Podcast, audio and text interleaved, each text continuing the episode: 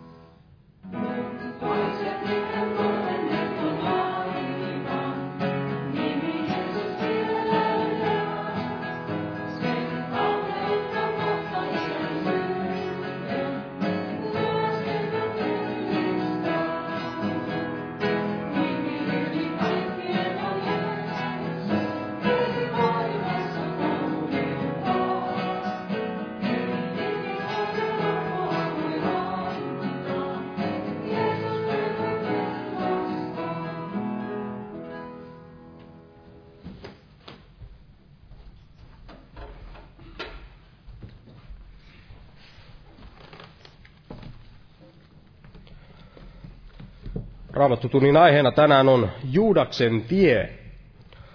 Juudaksen tie ja otetaan täältä Johanneksen evankeliumista ja sen luvusta 14 ja otetaan tämä jae 6.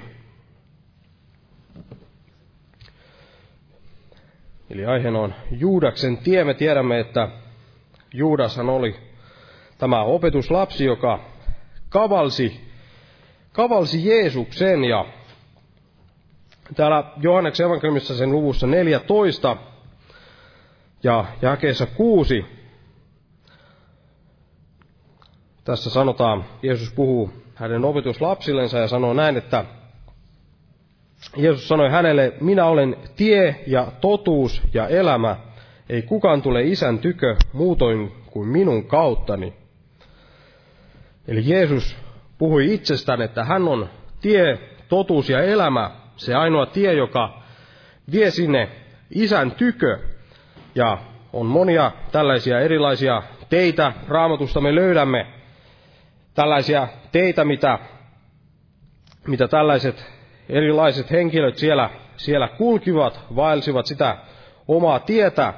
Ja Raamattu puhuu esimerkiksi Kainin, Kainin tiestä, ja me tiedämme, tiedämme mitä Kain, Kain siellä teki. Hän oli, hän, hän oli näin, niin kuin, niin kuin Raamattu sanoo, Johannes siellä kirjoitti kirjeessään, että, että hän, hän, hänen tekonsa oli, oli pahat, tämän, tämän Kainin, ja, ja todella hän, hänen tiensä, hänen tiestään näin varoitetaan täällä, täällä raamatussa, ja, ja me voimme näin monista näistä raamatun henkilöiden teistä näin puhua ja varoittaa, ja tämä Juudaksen tie on erityisen tärkeä näin varoittaa erityisesti meille uskovaisille, koska, koska ainoastaan, ainoastaan tämä Jeesuksen opetuslapsi voi, voi kulkea tämän Juudaksen tien.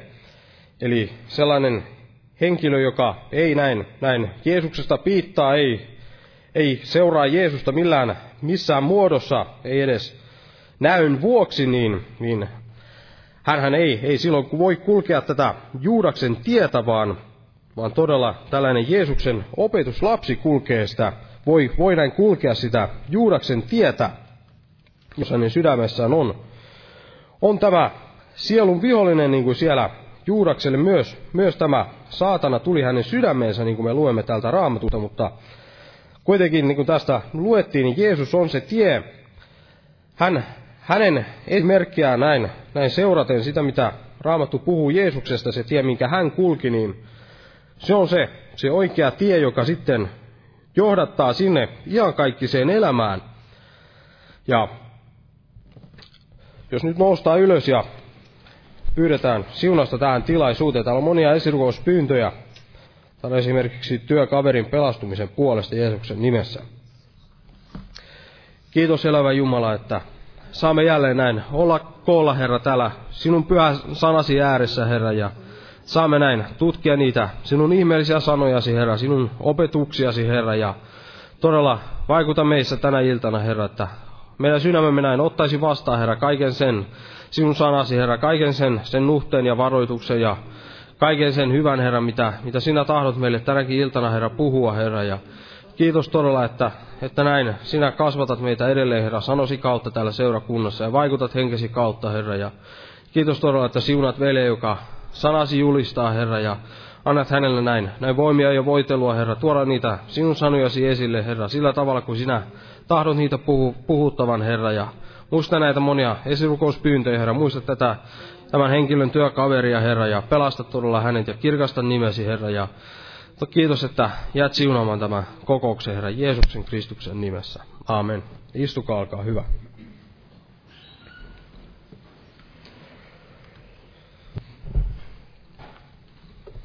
Täällä kokoukset jatkuu normaalin tapaan tässä tällä viikolla, eli on nämä päivärukoushetket, torstai ja perjantai kello 12, ja huomenna on evankeliointi il. Ja perjantaina on myös ru- rukouskokous kello 19, ja sitten viikon loppuna on jälleen nämä herätyskokoukset kello 18. Tervetuloa näihin tilaisuuksiin, ja jos nyt lauletaan jälleen yhteinen laulu, otetaan laulu numero 380, Ristin tietä näin, kuljen nyt kotiin päin, eli 380 ja laulun aikana kannetaan myös vapaaehtoinen uhrilahja Herran työn hyväksi. Jumala siunatko jokaista uhrin antajaa.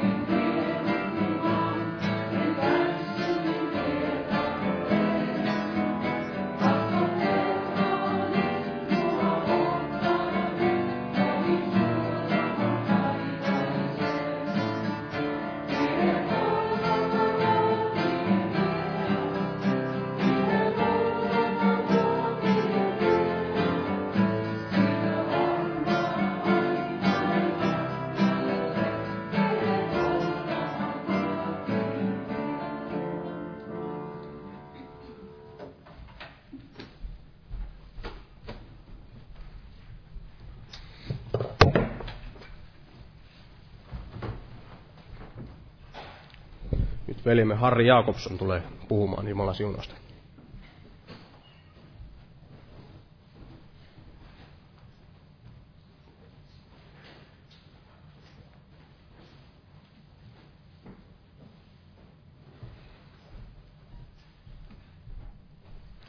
Rauhaa kaikille.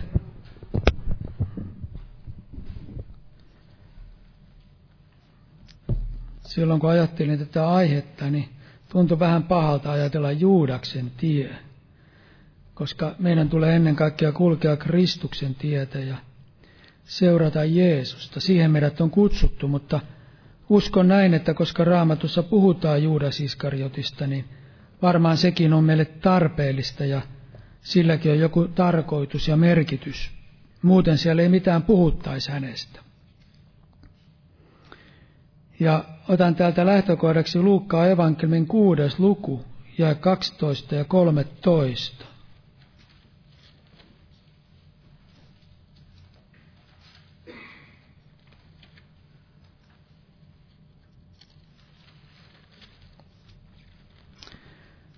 Täällä sanotaan, ja niin tapahtui niinä päivinä, että lähti vuorelle rukoilemaan, ja hän oli siellä kaiken yöt, yötä rukoille Jumalaa. Ja päivän tultua hän kutsui tykönsä opetuslapsensa ja valitsi heistä kaksitoista, joille hän myös antoi apostolin nimet. Tässä kerrotaan, millä tavalla Jeesus rukoili niinä päivinä tai öinä. Hän varmasti halusi olla Jumalan isänsä yhteydessä ennen tätä suurta ratkaisua. Ja hän valitsi sitten päivän tultua nämä opetuslapset, 12 olemaan kanssaan. Ja hän valitsi myös, niin kuin 16 jae sanotaan lopussa, Juudas Iskariotin, josta tuli kavaltaja. Eli myöskin Juudas Iskariot kuului opetuslapsiin. Jeesus oli heidät valinnut. Markuksen evankelmissa sanotaan, että hän kutsui tykönsä ne, jotka hän itse tahtoi. Eli Jeesus tahtoi kutsua kaikki nämä kaksitoista. Ja sanotaan, että hän asetti kaksitoista olemaan kanssansa. Hän asetti heidät olemaan kanssansa. Myöskin Juudas Iskariotin. Ja Luukkaan evankeliumi yhdeksännessä luvussa siinä alussa sanotaan, Ja hän kutsui kokoon ne kaksitoista ja antoi heille voiman ja vallan kaikkia riivaajia vastaan, ja voiman parantaa tauteja, ja hän lähetti heidät julistamaan Jumalan valtakuntaa ja parantamaan sairaita.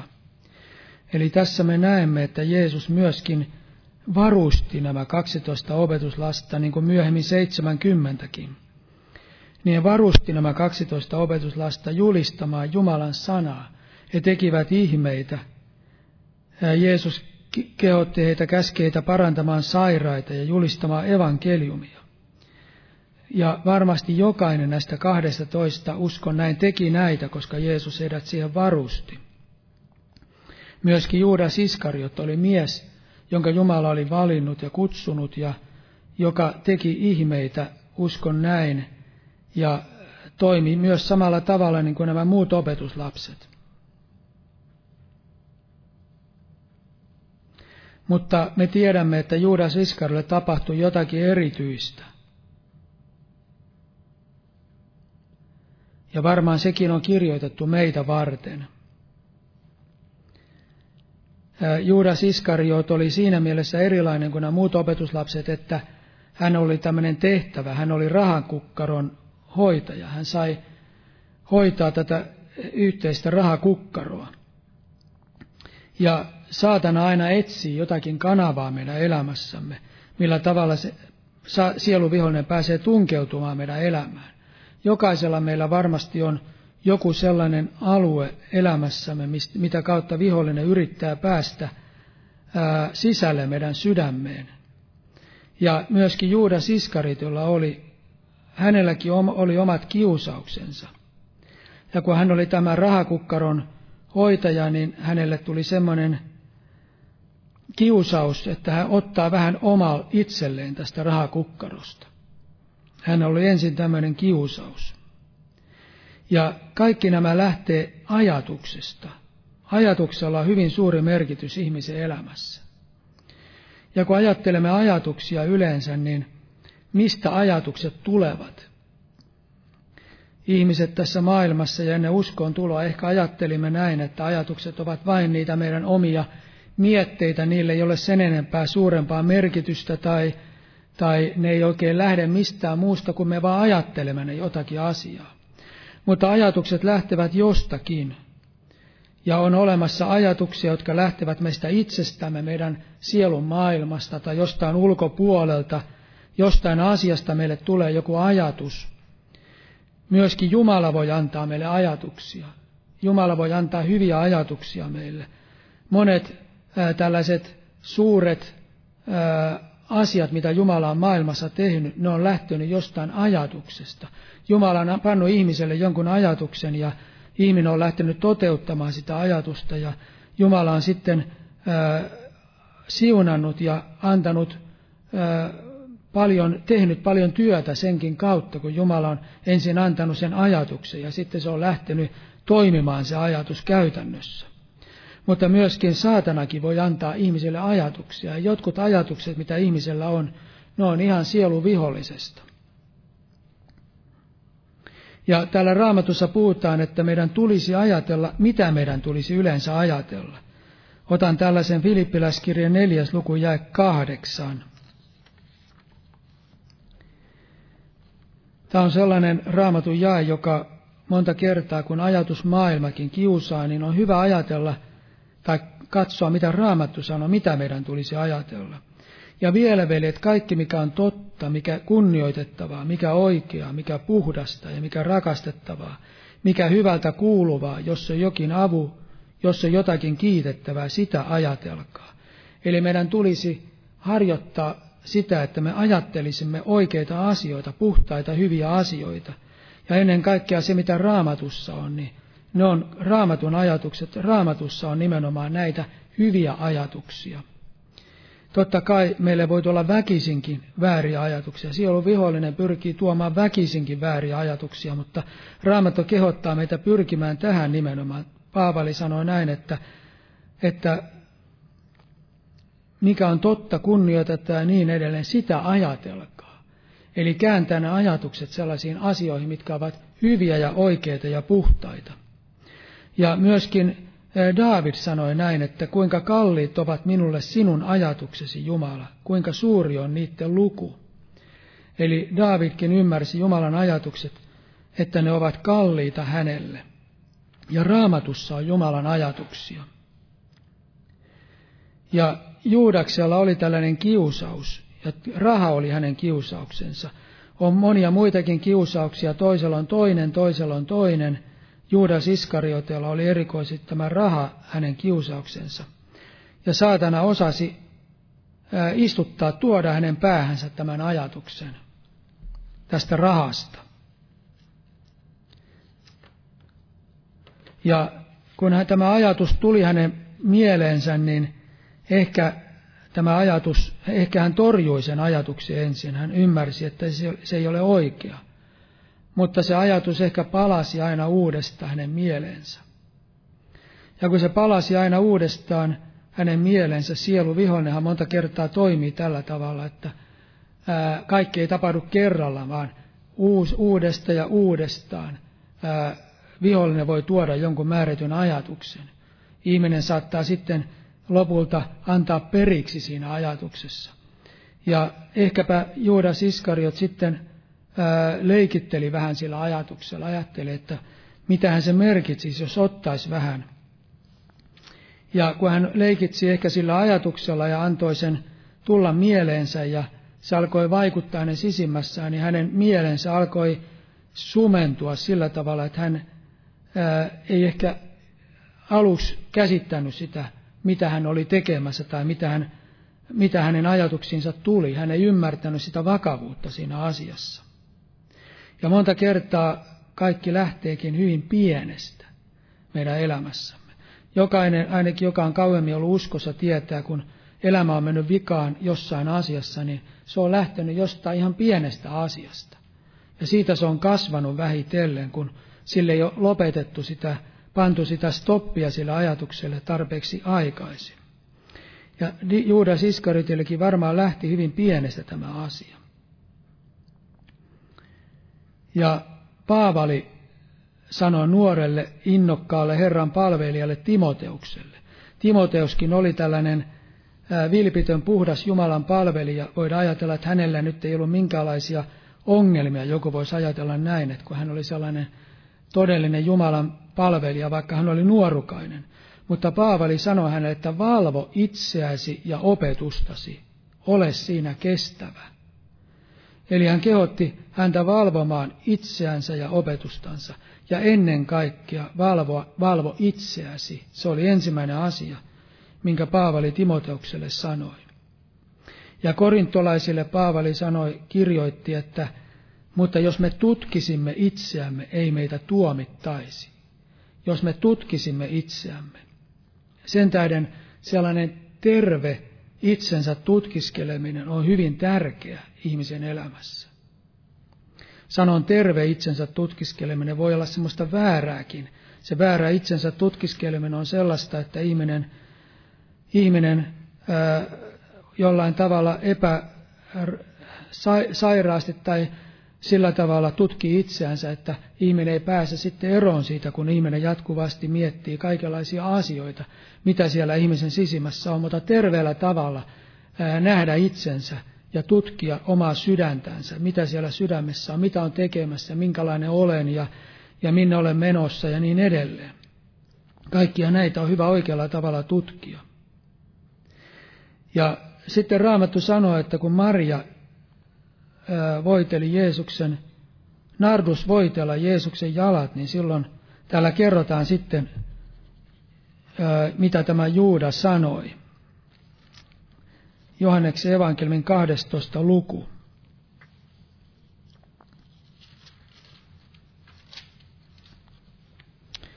Jakesta neljä. Silloin sanoi yksi hänen opetuslapsistaan Juudas Iskariot, joka oli hänet kavaltava – Miksi ei tätä voidetta myyty kolmeensataan denaria niitä annettu köyhille? Mutta tätä hän ei sanonut sen tähden, että olisi pitänyt huolta köyhistä, vaan sen tähden, että oli varas. Ja että hän rahakukkaron hoitajana otti itselleen, mitä siihen oli pantu.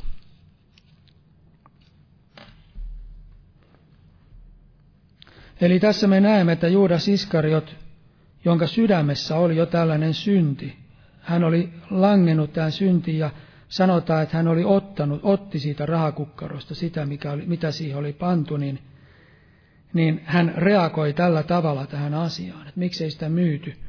Ja monta kertaa se, mitä meidän sydämessämme on, niin se tulee jollain tavalla meidän suustamme esille. Jollain tavalla meidän elämämme ja käytöksemme tuo esille se, mitä meidän sydämessä on jossakin määrätyssä tilanteessa. Ja tämä tuli tästä Juudas Iskariotin sydämestä tällainen ajatus. Ja hänen vaikuttimensa olivat todella epäpuhtaat. Hän halusi ottaa siitä yhteisestä kukkarosta. Sen tähden hän sanoi näin. Eli hänelle oli tullut jo syntiä. Ja tässä on erona se monen uskovaiseen nähden, että monet uskovaiset taistelevat syntiä vastaan. Meidän ei tule taistella syntiä vastaan, vaan ää, turvautua Jeesukseen, että hän auttaa meitä voittamaan synti. Omassa voimassamme emme koskaan syntiä voita. Mutta oikealla tavalla taistelee näitä asioita vastaan, näitä kiusauksia, että hän saisi voiton Jeesuksen nimessä. Ja tämä on aivan eri asia kuin se, että ihminen antaa periksi synnille. Se, että ihminen antaa synnin voittaa itsensä. Juudas Iskaritiolla ei ollut enää semmoista mieltä, että hän olisi taistellut näitä asioita vastaan, että hän olisi vastustanut näitä, vaan hän oli tehnyt jonkinlaisen sydämen valinnan omassa elämässään. Sen tähden, sen tähden hän sanoi näin, ja uskon, että sen tähden myöskään Jeesus ei nuhdellut häntä tässä tilanteessa, koska Jeesus tiesi, että Juudas oli alkanut, tehnyt sydämessä jo päätökseen. Ja Jeesus nuhtelee meitä, jos me vastustamme syntejä tai jos me olemme langenneet syntiin, jos me emme ole vielä paaduttaneet sydäntämme, mutta jos ihminen tekee tietoisen päätöksen ja valinnan ja on valinnut sen Juudaksen tien omassa elämässään, niin silloin käy sillä tavalla, että Jeesus ei enää nuhtele ihmistä. Jeesus antaa ihmisen kulkea sitä tietä eteenpäin. Ja monta kertaa olen ihmetellyt tätä asiaa. Esimerkiksi kun on monenlaisia tällaisia eksyttäjiä. Ja he saattavat puhua ihan sellaisia asioita, ihan semmoisia eksytyksiä, mistä jokainen ymmärtää, jokainen vähänkään raitis, raittiin tuntuneen uskovainen ymmärtää, että tämä ei voi olla oikein, tämä on niin kuin eksytystä, tämä on väärin. Että minkä tähden he eivät tajua sitä, että he ovat eksyneet, eivätkä he huomaa, että tämä on ristirras sanan kanssa. Ja, ja, ja on paljon sellaisia ihmisiä, jotka menevät johonkin sellaiseen suuntaan omassa elämässä eri alueilla, mitkä on täysin räikeästi vastoin Jumalan sanaa, vastoin totuutta, niin olen miettinyt sitä, että minkä tähden ihmiset eivät sitä ymmärrä. Ja on tullut tämä mieleen nimenomaan, kun ajattelin Juudaksen tietä. On kysymys tietyllä tavalla samasta tiestä, Juudaksen tiestä. He ovat erässä tilanteessa valinneet sen oman tiensä. He ovat ratkaisseet jo sen tiensä ja kulkunsa, ja kun he ovat sen valinneet, niin silloin ehkä heitä on nuhdeltu aikaisemmin, mutta kun he ovat valinneet sen, niin Jeesus ei enää nuhtele heitä. Pyhä henki ei enää puhu heille siitä asiasta. Pyhä henki ehkä on puhunut heille siitä asiasta, mutta koska he ovat, eivät ole kuulleet Jumala ääntä, niin sen tähden Jumala antaa heidän kulkea sitä omaa tietänsä, sitä Juudaksen tietä, minkä he ovat valinneet. Ja ei enää nuhtele heitä, sen tähden he luulevat, Monet luulevat olevansa oikealla tiellä. He luulevat palvelevansa Jumalaa. He luulevat, luulevat että kaikki on niin kuin kunnossa, vaikka he ovat täysin niin kuin vastoin totuutta elävät ja täysin vastoin totuutta puhuvat. Ja sen tähden, koska he ovat silmi, sokeutuneet, Jumala on sallinut heidän sokeutua, koska Jumala ei enää puhu heille näistä asioista. Samalla tavalla esimerkiksi tämmöinen synti tuli mieleen, en pysty toisten ihmisten sydämestä sanomaan, mutta esimerkiksi sanotaan ylpeyden synti on sellainen asia, että jotkut ihmiset, ihmisellä saattaa olla näin, että se voi, ihminen ei tee parannusta siitä, kun Jumala ihmistä nuhtelee, niin silloin ihminen jatkuvasti harjoittaa sitä ja jatkuvasti elää siinä ja olen joskus ajatellut, että eikö tämä ihminen huomaa jotakin erikoista tässä tilanteessa. Mutta tuntuu siltä, että se voi kestää vuosia ja vuosia loputtomasti, eikä minkäänlaista muutosta tule. Niin se johtuu siitä, että Jumala ei enää nuhtele ihmistä siinä asiassa, koska ihminen on valinnut sen tien. Muuta mahdollisuutta en näe, koska pyhä henki kyllä meidän sisimmässämme vaikuttaa sen, että mikä on oikein ja väärin. Jos me poikkeamme väärään suuntaan, niin Raamattu sanoo näin, että hän sanoo, että milloin me käymme väärään suuntaan oikealle tai vasemmalle, niin hän sanoo, että tätä tietä käykää. Eli pyhä henki osoittaa meille, mitä tietä meidän tulee käydä. Voi olla kyllä semmoinen tilanne, että ihminen voi joutua semmoiseen valvomattomuuden tilaan, ja silloin ihminen ei kuule Jumala ääntä, eikä tajua sitä, mitä Jumala puhuu. Mutta silloin, kun ihminen ei ole vielä tehnyt sellaista valintaa, ihminen voi olla sellaisessa ää, tilassa, että hän on joutunut sellaiseen valvomattomuuden tilaan, niin Jumala voi silloin ihmisen pysäyttää ja kääntää ihmisen oikealle tielle. Ihminen ei ole kulkenut vielä sen rajan yli, että Jumala ei voisi häntä pysäyttää. Mutta silloin, kun ihminen tekee sen valinnan tietoisesti, niin silloin ihminen on kulkenut sen tien rajan yli ja silloin voidaan puhua tällaisesta Juudaksen tiestä.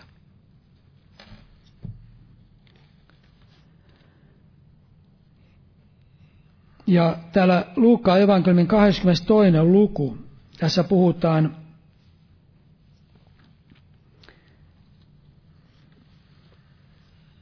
näistä asioista, mitä Juudaksen sydämessä oli tapahtunut, tai mitä Juudakselle oli tullut. Täällä sanotaan siinä alussa. Mutta happamattoman leivän juhla jota pääsiäiseksi sanotaan, oli lähellä, ja ylipapit ja kirjonoppineet miettivät, kuinka saisivat hänet surmatuksi, sillä he pelkäsivät kansaa. Niin saatana meni Juudaaseen, jota kutsuttiin Iskariotiksi, ja joka oli yksi niistä kahdesta toista. Ja tämä meni ja puhui ylipappien ja pyhäkön vartioston päällikköjen kanssa, miten hän saattaisi hänet heidän käsiinsä. Ja he ihastuivat ja sitoutuivat antamaan hänelle rahaa. Ja hän lupautui ja etsi sopivaa tilaisuutta kavaltaakseen hänet heille ilman melua.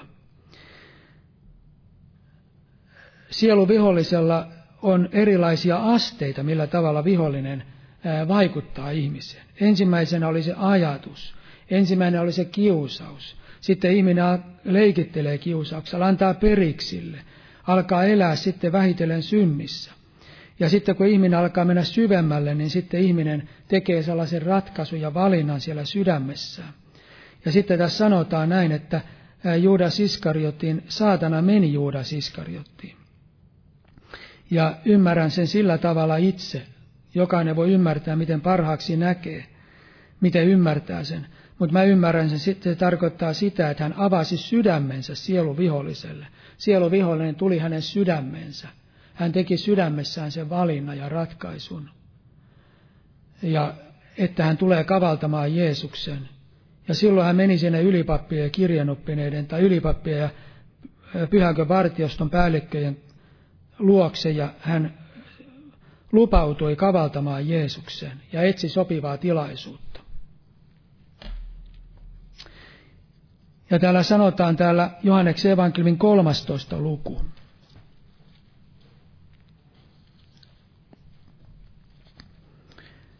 Sanotaan jakessa kaksi.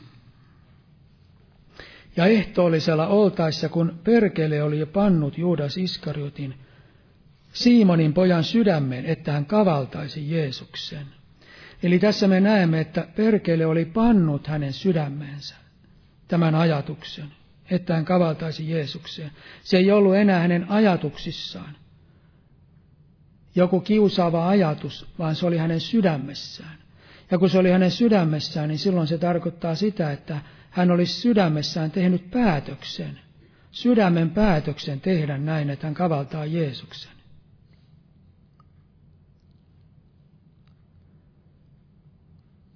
Ja tällä tavalla ää, vihollinen niin kuin askel askeleelta ää, menee pitemmälle, kun ihminen antaa periksi synnille eikä tee parannusta ajoissa siitä. Ja sitten Juudas Iskariot meni vielä syvemmälle. Hän meni, me näemme tässä, että mitenkä ää, tällainen ihminen sitten, joka kulkee tämän Juudaan tietä, miten tulee yhä röyhkeämmäksi. Ja me näemme, että hän vietti sitä ehtoollista Jeesuksen kanssa. Hän oli valmis siinä Jeesuksen seurassa ole, olemaan siinä Jeesuksen asettamassa, voidaan sanoa, pyhässä ehtoollisessa. Ja hän ei tajunnut itse oikein täysin, mitä hän oli tekemässä. Vihollinen oli sillä tavalla sumentanut, hän oli tehnyt sen ratkaisun. Mutta me tiedämme, kun Raamattu sanoo näin, tai Jeesus sanoi näin, että yksi teistä kavaltaa minut. Niin Juudas Iskariot sanoi, että rappi, en kai minä ole se. Eli Juudas Iskariot ää, kysyi vielä Jeesukselta, rappi, en kai minä ole se. Eli jotenkin tulee semmoinen näkemys, että hän ei sittenkään täysin tajunnut sitä, mihinkä hän oli menossa, vaikka hän oli tehnyt sen ratkaisun, koska hän oli sokeutunut se synti oli sokaissut hänet sillä tavalla, että hän ei ymmärtänyt ää, täysin sitä, että mihinkä hän oli menossa. Vihollinen oli kuljettamassa häntä eteenpäin. Mutta koska hän oli tehnyt sen tietoisen valinnan, niin silloin ää, siinä ei ollut enää sellaista peruutusta, uskon näin. Ja tässä sanotaankin Johanneksen evankelmin 13. luku ja 21, Sanotaan tämän sanottua Jeesus tuli järkytetyksi hengessään ja todisti ja sanoi, totisesti, totisesti minä sanon teille, yksi teistä on, teistä on minut kavaltava. Eli tä, näistä, tässä jakeessa tulee esille, että Jeesus todella rakasti jokaista opetuslasta.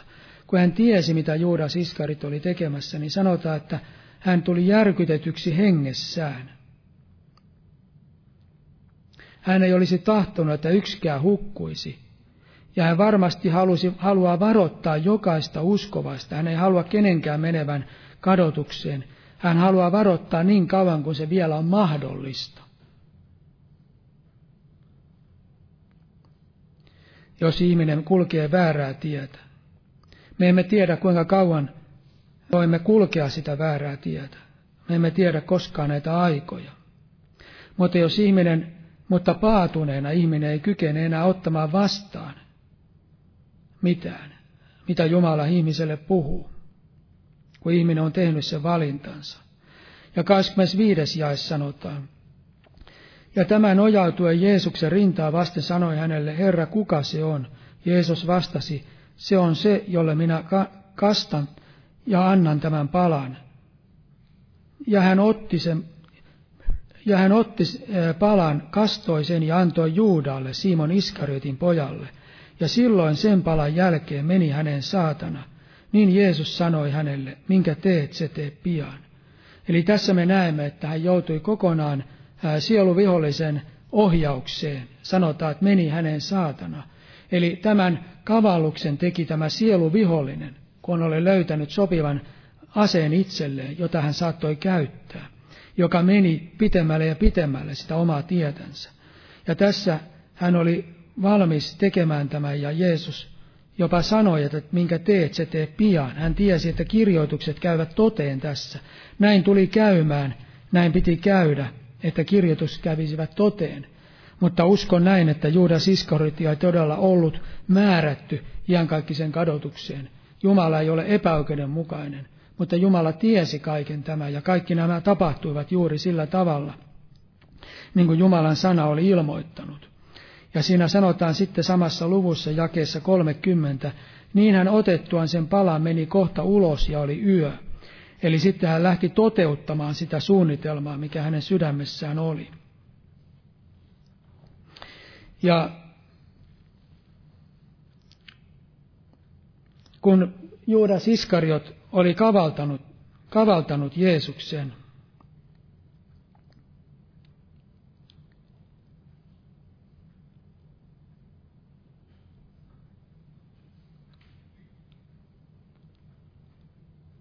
niin Juudas Iskariot menetti kaiken. Hän menetti ennen kaikkea sielunsa. Hän menetti ne rahat, mitkä hän voitti siinä kavaltaessaan Jeesuksen. Ja uskossa oleva voi ajautua tällaiseen tilaan, jos hän vaeltaa vastoin, jossa hän vaeltaa totuuden ja ihminen voi, uskovainen voi ajautua tällaiseen tilaan. Jos ihminen vaeltaa totuuden vastaisesti, hän ei näe sitä tilaa enää, mihinkä hän on joutunut. Eli jos ihminen tekee tietoista syntiä ja jatkuvasti kun Jumala puhuu hänelle, hän ei tee parannusta, niin silloin ihminen voi sokeutua niin, että hän ei enää näe sitä omaa tilansa. Hän alkaa vaeltaa vastoin Jumalan sanaa, vastoin Jumalan totuutta. Ja uskon näin, että näin on käynyt monessa synnin tilanteessa. Näin on käynyt siinä, että ihminen on vastaan, vastaanottanut miksi eksityksen, koska Raamattu sanoo, että harhaoppista karta, ja sanotaan, että hän tekee syntiä. Eli ihminen, joka tekee, valitsee tällaisen väärän vastoin totuuden, muka, vast, totuuden vastaisen opetuksen, mikä on vastoin Jumalan sanaa, niin hänkin tekee syntiä. Ja, ja silloin ihminen sokeutuu, jos ihminen ei tee sitä parannusta. Ja silloin ihminen joutuu tähän Juudas Iskariotin tielle. Ja silloin ihminen ajautuu lopulta siihen samaan tilanteeseen.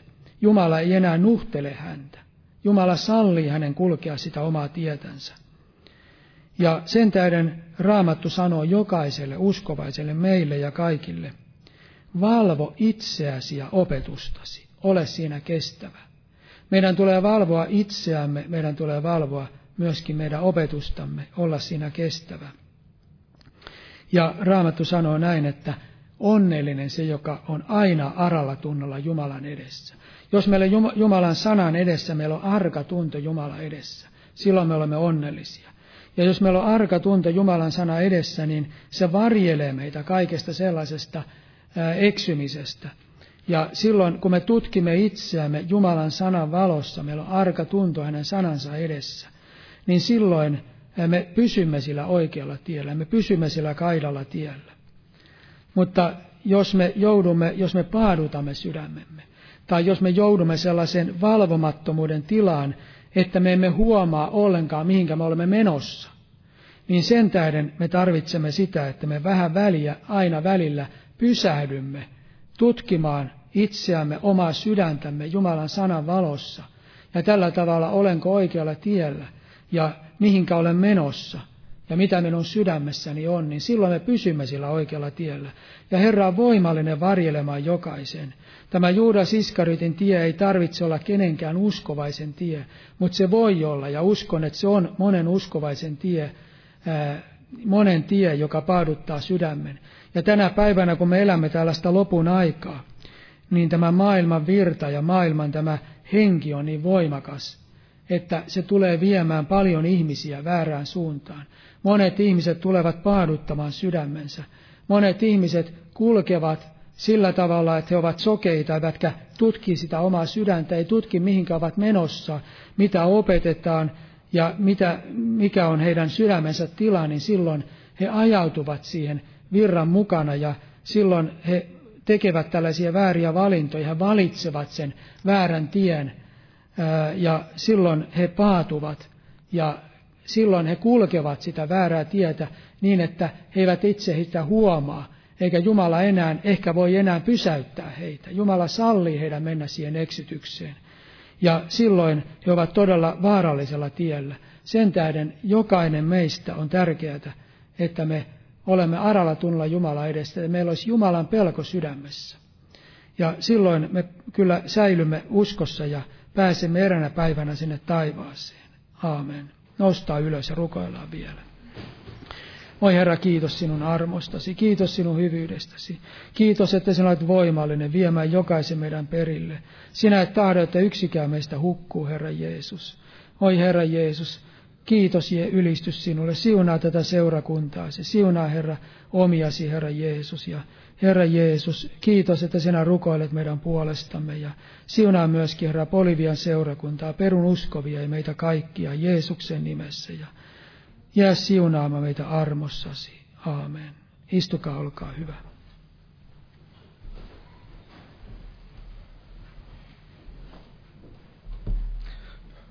Lauletaan tähän loppuun yhteinen laulu. Otetaan laulu numero 377, 377 ja veli tässä edessä rukoilee, jos joku kaipaa esirukousta. Jumalan siunasta teille kaikille.